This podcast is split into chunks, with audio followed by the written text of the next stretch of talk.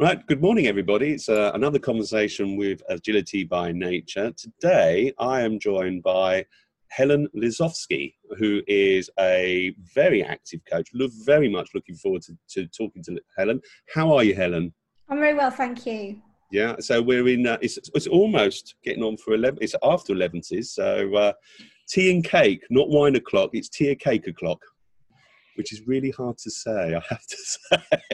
so obviously we do the snoop through uh, LinkedIn, and I remember we were talking about your good self. He said, "I'm not a person who likes to be pigeonholed." And looking at your profile, that's certainly true. Um, you've been a business analyst a couple of times, software deployment manager, agile coach, data project manager, studio development manager, agile delivery manager, scrum master, agile coach, engineering manager, new voice. Me- You've got a heck of a career doing lots of different things. You at Screwfix as well.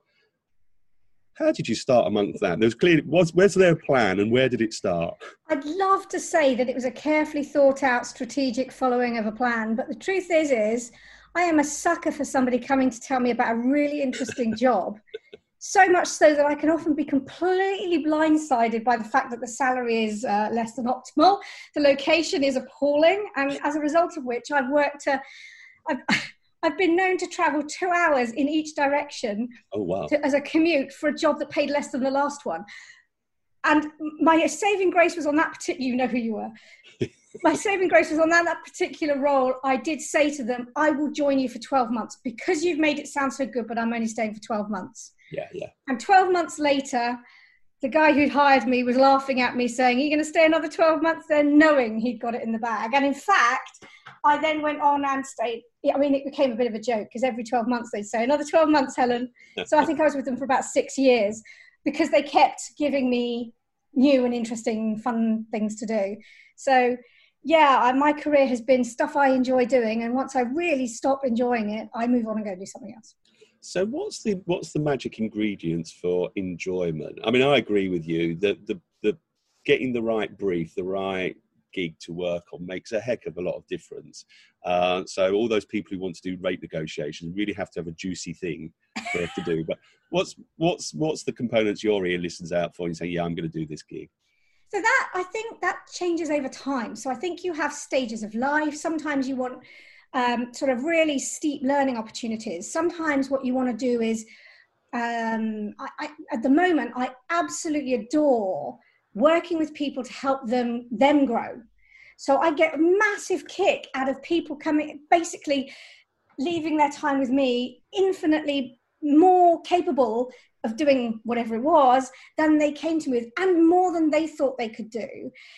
And I, I, don't obviously i'm i'm a nurturer rather than a bullier so it's not that i've you know just beaten them until they've done it. It's much more about uh, lending people your belief in them so that they can do things that they don't have that self belief to do. Um, and sometimes just you know scrum masters remove blockers. You're just removing blockers from people's personal life or career life or helping them get the tools that they need to just, you know, tell me why you can't do this and I'll give you a solution to help you get over that next hump. And that part is super exciting for me. I love the phrase lending your belief in them. I think it's great. Uh, uh, and I think that's a very powerful thing. I don't think that people realize quite how important that is, whether you're coaching or whether you're leading a team or department manager. Just that simple phrase. I love that. I'm stolen, stolen. yeah, it's story of my life, mate. so, but you know, engineering management and uh, delivery management, it's it's not all just about the fun of people. I think it is no. actually about the fun of people, but the system of work and getting things done can be quite a pressure cooker in IT world.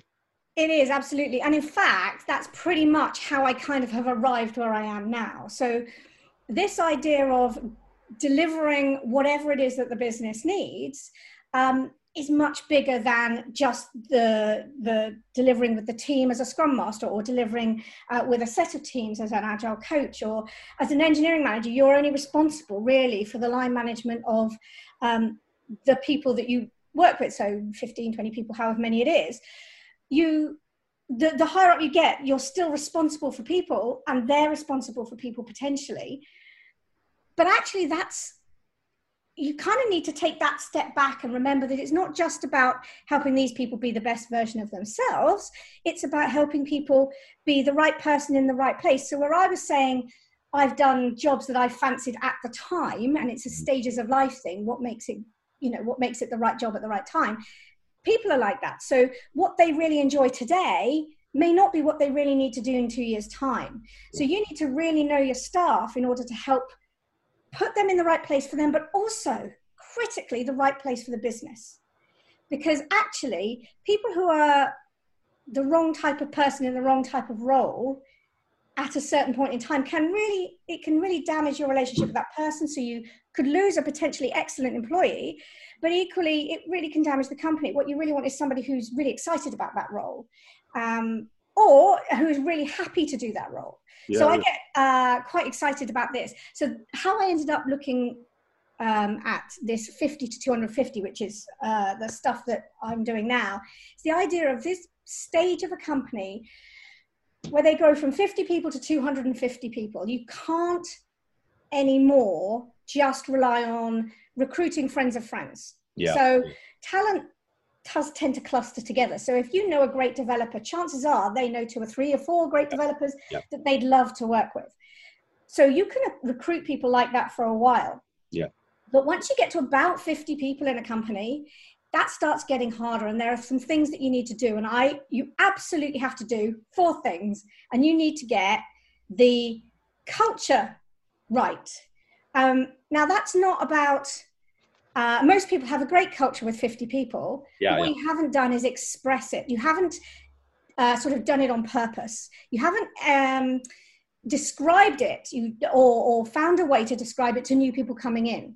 So if you don't do that at a relatively early stage, when you're hiring more people in, you will degrade that culture. And that degradation of culture is so gradual that you'll look around a year later and go, what the hell happened? We didn't, this is not us. This is not who we are. The problem is it is now because culture is really that lowest level of behavior that you'll tolerate.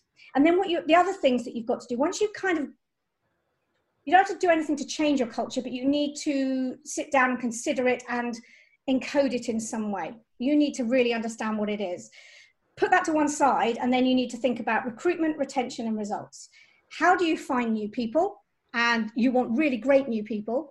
How do you retain the people you've got? Because as you bring in more people, if you haven't stabilized that culture, your existing people who have got all that lovely knowledge in your business just wander off because it, they're not happy anymore. You're not giving them what they need. The culture is changing. They don't have the influence they used to have, and they're not perhaps getting what they wanted out of the business because everybody everybody who goes to work gets something from their employer. Some people it's just money and that's i think you know that might be fine for some people but most people it's something else that they get from yeah. working and yeah. that's their career progression personal development uh, social aspect there's all sorts of things.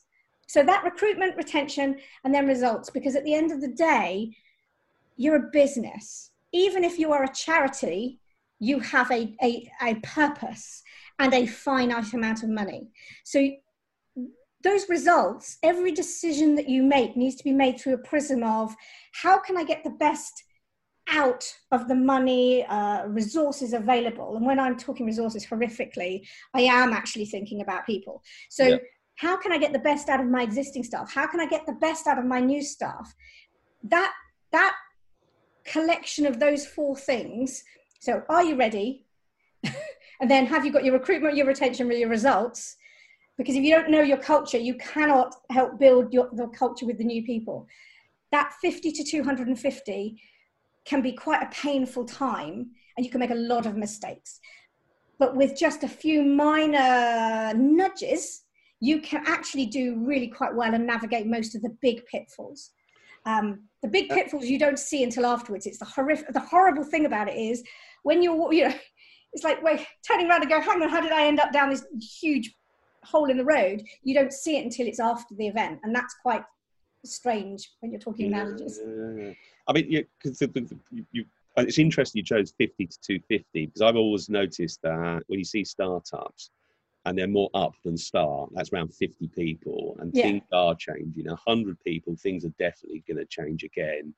Two, and I think there's some analysis behind this that actually does say where these numbers are going to occur, where this pain is going to be uh, in it. Can we just come back to? I mean, you've you've said so many things there. Could, Sorry. I, would like to just sort of go through them. Um, culture. Um, so obviously, when there's three people, it has a culture.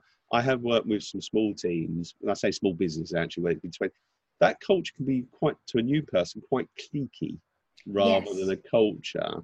How do we, I suppose, move from how how do we make the culture explicit and something that people can engage with more easily?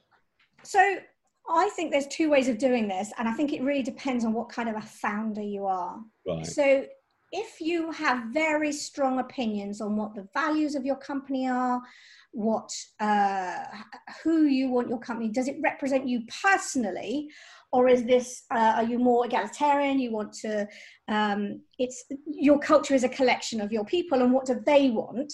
Mm-hmm. Um, depending on what kind of founder you are, I would suggest you either sit down quietly in a room with yourself, your co-founders, a few people who help bounce ideas off. We all have those people, don't we? Yeah. People that we go to for out. I was out loud thinking is the way I refer to it. It's that um, bouncing ideas off who ask us the questions in the right way that trigger our brain to think.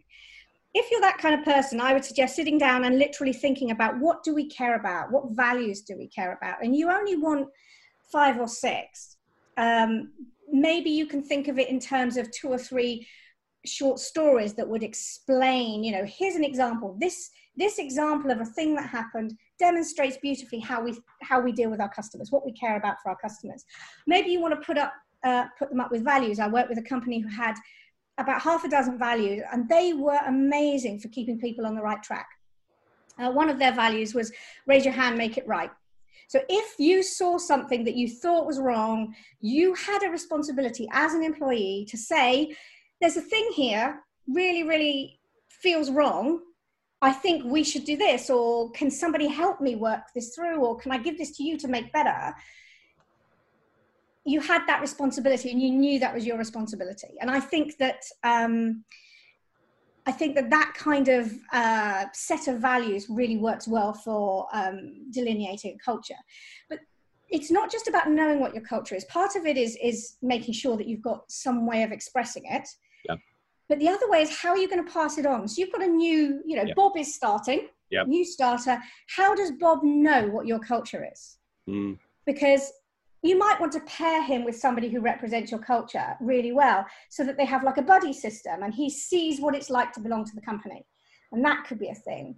Um, it could be that you provide little video or a little you know pdf that you guys have done during you know that represents some little stories that have happened or uh, your top five behaviors or those kind of things. You find you need to find a way to encode it but you also need to find a way to share it. And it needs to be somewhere that everybody knows about because if you've got it and it's on a share drive somewhere and nobody knows it doesn't exist. So unless a new person starting has a mechanism for being in, introduced to the company culture they're not going to know. And if they don't uphold that which brings me on to the next thing which is actually you need some decent management practices. Not heavyweight i'm talking really light touch but you have to hold people accountable quite early on for these values. Because if they're not maintaining your culture or they're acting counter to the way that you prefer your culture if you're not telling them how do they know?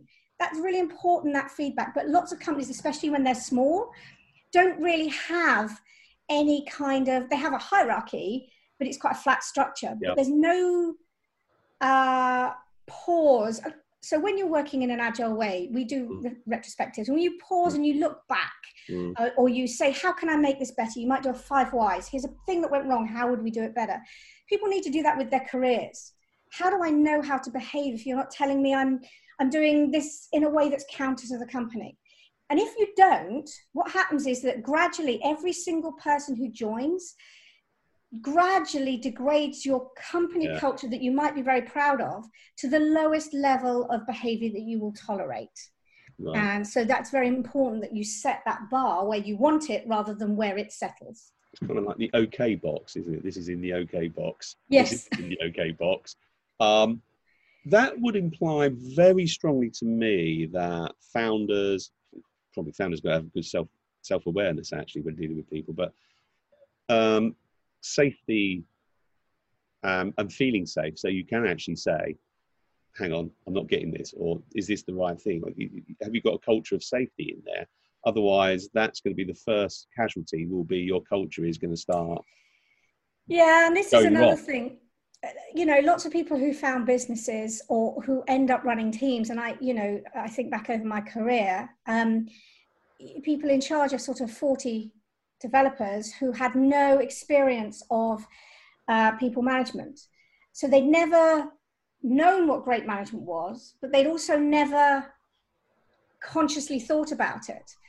So, for example, this person used to get very cross when some of his developers would leave at 5.30 on an evening because he's like, where's their commitment? Why are they not involved in the company? They mm. should care about stuff. And you'd say, well, firstly, they've been in since 8 a.m. And, and you didn't get in till 11 because yeah. you work really late. That's your pattern. That's fine.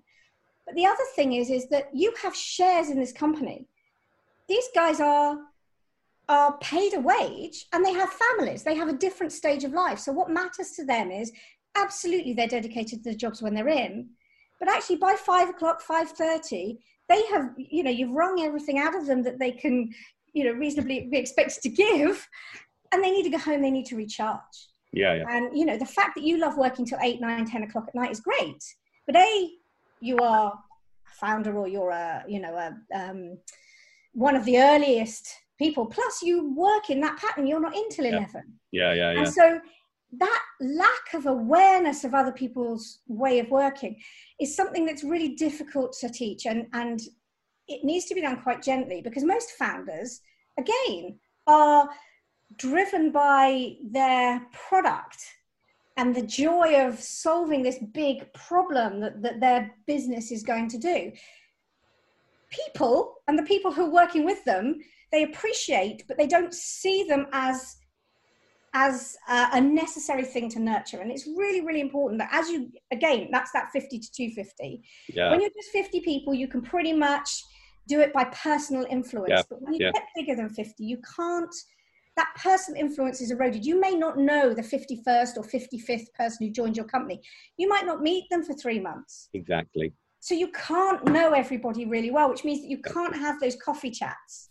And suddenly, founders get put on this pedestal. People see you from a distance across the office and won't go and say, Hey, I think there's a really big problem here. We should have a chat. Yeah they might tell their buddy, and their buddy's only been here a couple of months longer than them. And so suddenly that flow of information is not happening.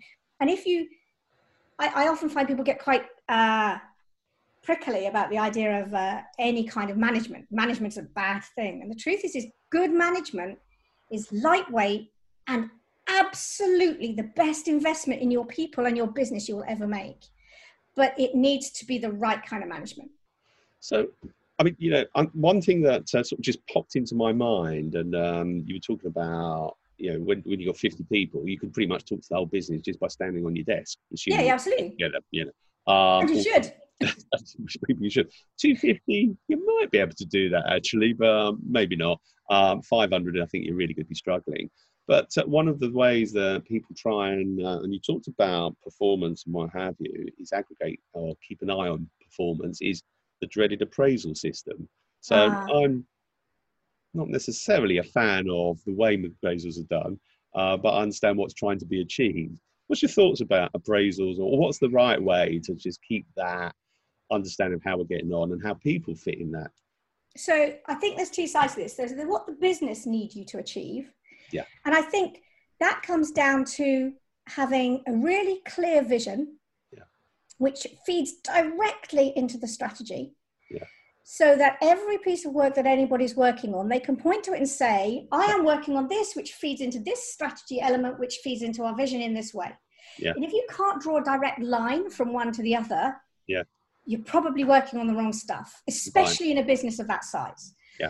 Um, so I think that pathway needs to be very clear, but you also need the communication. So lots of companies don't have, they're so used to uh, communication by coffee mug really you bump into people in the coffee room and suddenly you kind of find out a new thing a new project yeah, or a yeah. new opportunity that's being pursued um, but unfortunately again, as you get bigger, you're less likely to bump into people who know that stuff or who are able to talk about that stuff. Yeah. So you have to deliberately communicate. So moving from 50 to 250 is all about putting in some deliberate things that used to happen automatically. And the problem is, is because they used to happen automatically, most founders don't know that this is something that they need to do on purpose because yeah. it's always worked before. Yeah, and it's like I say, by the time it's it's spiraled out of control, the damage is is you know is hell to fix.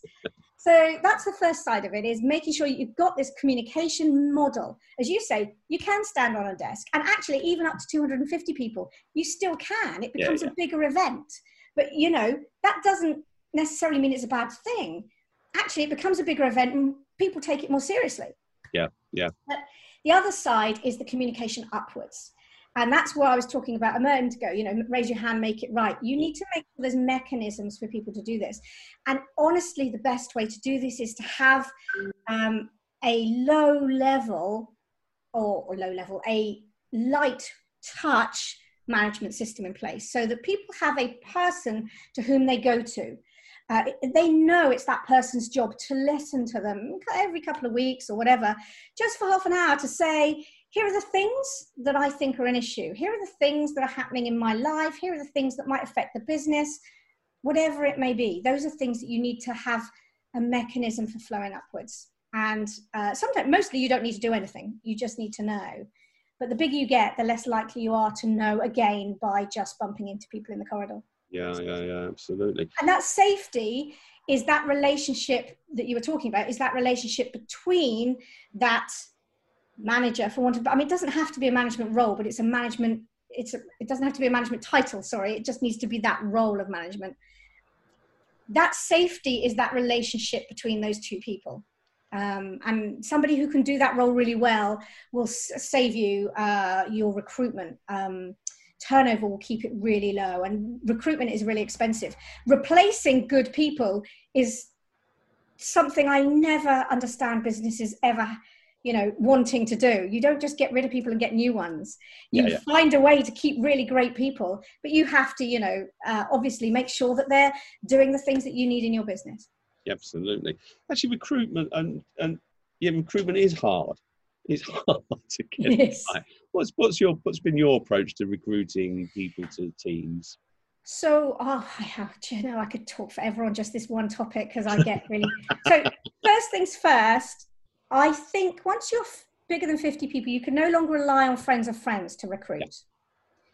Yeah. Uh, because actually, um, that's just your pool is not big enough. No, you no. don't know you don't have enough connections. Uh, some people do, but you know it's unlikely. And and lots of people can't come and work for you in your location or whatever. Um, I do think that you need to build relationships with good recruiters, and there are some excellent recruiters out there. Um, and there are excellent recruiters for for every kind of business. So what's great for one company is not necessarily the best recruiter, and everybody should use them. It's yeah. uh, there are niches, and and those recruiters are worth their weight in gold. Um, but that takes time and effort. Just like looking after your staff takes time and effort, so does that. Yeah. Um, so you need to build up recruitment uh, relationships with recruiters. The other thing you need to do is when I, now this amazes me. Uh, when you're a small company, you're going to try and tempt some of the best talent to come and work for you. Yep. However, you're not uh, going to probably be able to pay them top whack because you're a company. Yeah. Tiny, you know, you're a startup, or not not really a startup, but a scale up. Now, my feeling with this is that most people don't work just for the money. People need a certain amount to live on, and that's absolutely fine. But what you actually want to find is what it is that people like. And the way you do that is a great management, but great career prospects. The more great people you've got working in your business, good people, do you remember I said good people cluster together, mm-hmm. talent clusters. So if you have great people, introduce them to your new, you know, you're yeah. hiring a new developer, take them around the office and randomly introduce them to new developers very quickly. Your current staff will know this is part of their job. Yeah, is to talk to these guys, find out these people what is it is that makes them tick you know where did you work previously what have you done what kind of stuff are you really interested in because they're speaking as a you know i'm not quite non-techie but i'm not heavily techie um, that's a whole language I don't understand. And even within genres, uh, you know, even within um, specialisms, there are whole language setups. So if you've got somebody who really knows their stuff, finding someone else who really knows the same stuff as them is like a joyous moment. So that's always worth doing. So I always think you should, and as an employee, you always want to see around the offices. If you're going to be expected to go into the office, even post COVID, a couple of times a week or whatever, you want to know where you're working. You want to see, t- show me the environment. Don't tell me what it's like, show me. Uh. But then the most important thing, and this is my personal preference, is a respect for people's time. If you are hiring great talent, they are taking time off from work. Yeah. Um, to come and talk to you. Make them take one day. Get it done in one day you have the power when you are organizing that interview to get all the people that you need to, them to see at the same time in one place do it do it in one go it might make the interview you know three hours long and i prefer to so the, the model that i've found most successful in a scaling up company um, and i've tried several things is to have a couple of people um, who are um, the same sort of uh, role that, as the person you're hiring to interview. Yeah. Uh, for maybe half an hour. Um, then you would have give a, a little break, bathroom break, cup of water, or whatever you need to do, and then you want a, a manager um, uh, or a, a lead of that business area to talk to those people and to ask questions. And then you might want um, hr and a you know somebody senior who gets to make that final call. What you don't ever want to do is be in a position where that person leaves the office and you know you're going to need to call them back in order to, to make a decision. Because when they leave the office what you want is to have got to a stage where a quick catch up with everybody um, decides whether or not you're going to hire that person yeah, yeah. Um, and that decision means that you can then, when the ring the agent, maybe later that day or the following day, and say, "We want to place an offer." So yeah. agents love the way that you work when you do that. That candidates love to know the, the way you work, and you don't lose candidates who are probably yeah. really great candidates have got choices. Yeah. So what they want is to feel that they've got a great job, and if you've left them feeling really great about that interview experience, making them feeling valued because you turned it around really fast and you know you've made a decision you want them that's great. Because if you dither a little bit somebody else three days later they've been to another interview somebody else is fast off the mark yep. they've got them. Yep. it's really interesting because um, i've been doing some recruitment for a, a company good company actually. I uh, really enjoyed it. Um, uh, and what's been good working with them is they understood very quickly when i said you need to market yourselves because we haven't got the biggest name um, it was okay, but being good with candidates, being straight up, being quick to the mark, yep. making the interview process make sense. Why am and I being to these people? Enjoyable. Yeah, absolutely. Absolutely. But you have to market. And I've worked in companies and they say, oh, we can't get staff. I said, why is that? Well, we, we're based in Peterborough or nobody likes it. You think, well, crikey, if you're not, if you're not going to market yourself, what hope have we got? Um, so actually, some good tips there. Um, you mentioned COVID, and, and one of the things is you know this infamous water cooler moment and what have you. And we have been interviewing through COVID, so we've got people who have joined who yeah. have virtually met people but never actually met met people. Yeah. Um, is that changing the world? Is that changing your thoughts at all? Well, do you know, I I think it probably is changing the world, but I think there are some people who've already been doing this, and, and yeah. I'll explain to you why. So I think when you are looking to build your business up and you're looking to recruit people, you have a fundamental choice to make, which is do you want the best people that you can get locally within commutable distance? Or do you want the best people you can get? Yeah, yeah, yeah. Now, if you want the best people you can get, um, then some of those people are going to live outside your local area. And actually, I think that remote working is not an evil thing. I, I love remote working. Now, I love going into an office and seeing people. Yeah, me too. So I see no reason why you can't have a balance. But Yeah. equally, I have worked exceptionally well. I mean, I uh, had a uh, partnership with somebody in, in one company I was working with. Uh, she and I worked basically the same job as a pair, and we she was permanently remote, uh, 50 miles from my home, but 200 miles from where I was in the office, and actually that was the most successful working relationship I've had. Um, there are changes to the way that you need to work when you're working remotely. You have to put in more effort um, to build that relationship, and you need to build some ground rules about how working, what's polite and what's not polite.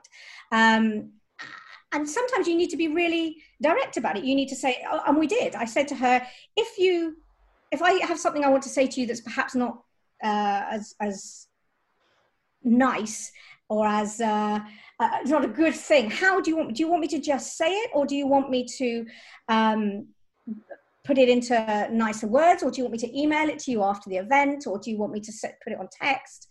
Uh, and she said, no, no, no. She said, just be direct. And actually, we found that that agreement process meant that it was a little bit odd to do. I can't can't lie. It was a little bit odd to do, but it meant that we absolutely had an understanding. Um, and sometimes I would say something and say, I, you know, I don't know that I've phrased that particularly well, or I'm trying to find the right words. And she'd say, use the words you've got and we'll refine it.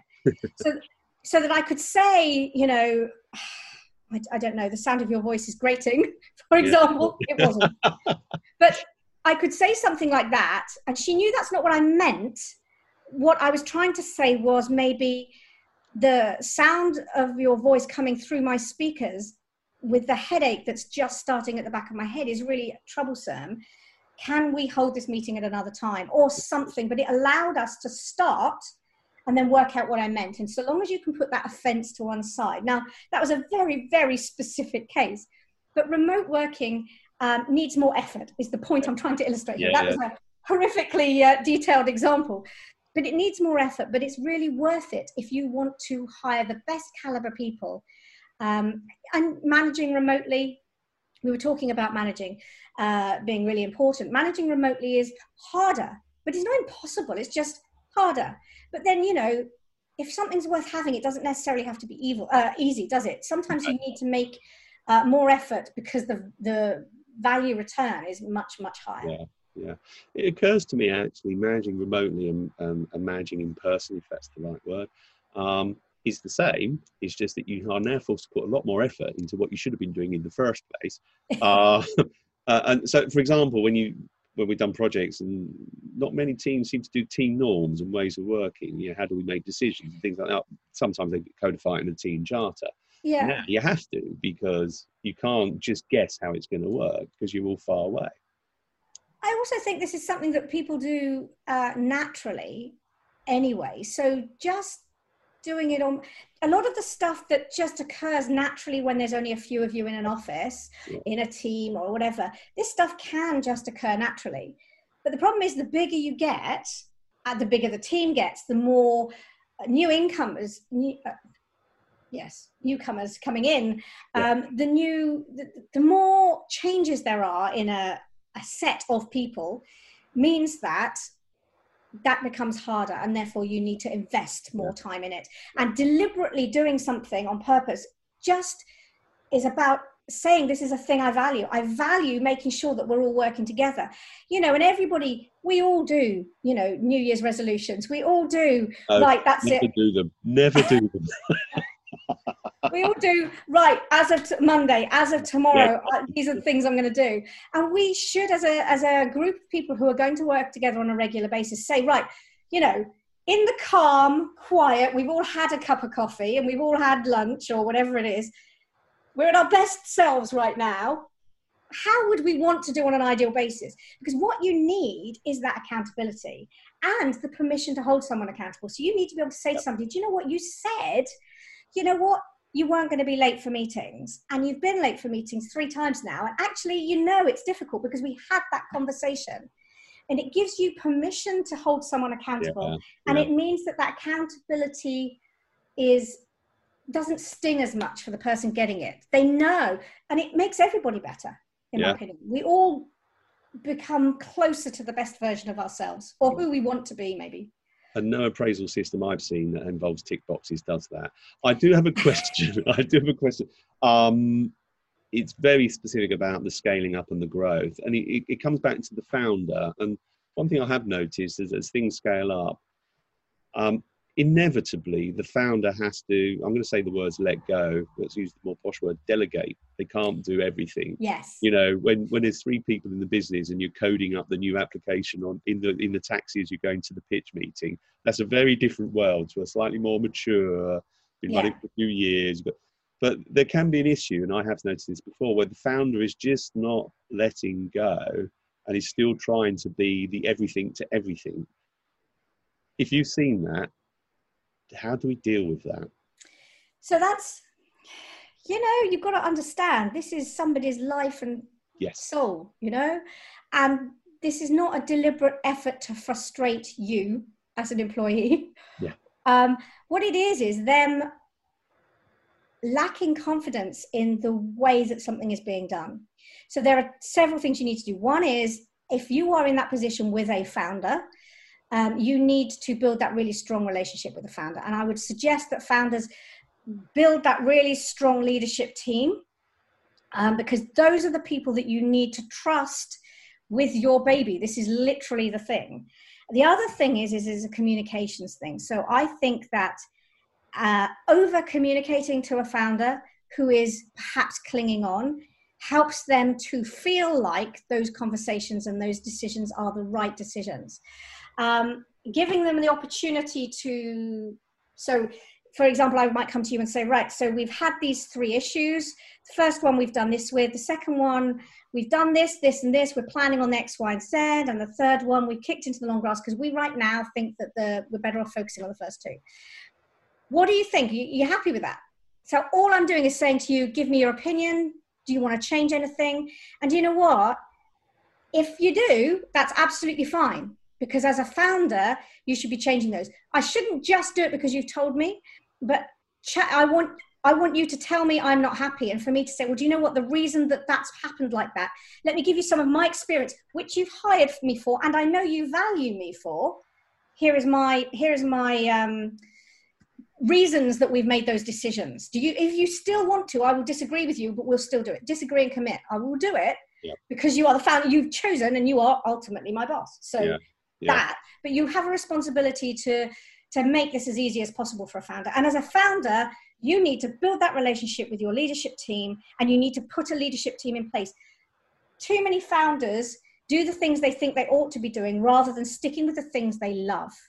And as a founder you need to decide well, how do you want to spend the majority of your days? And it's really hard.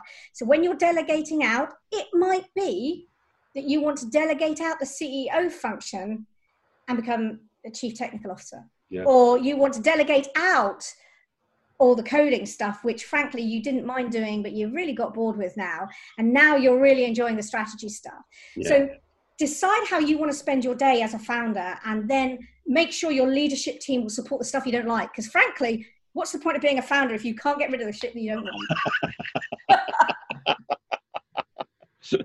I um, actually, even as not a founder, I kind of subscribe to that.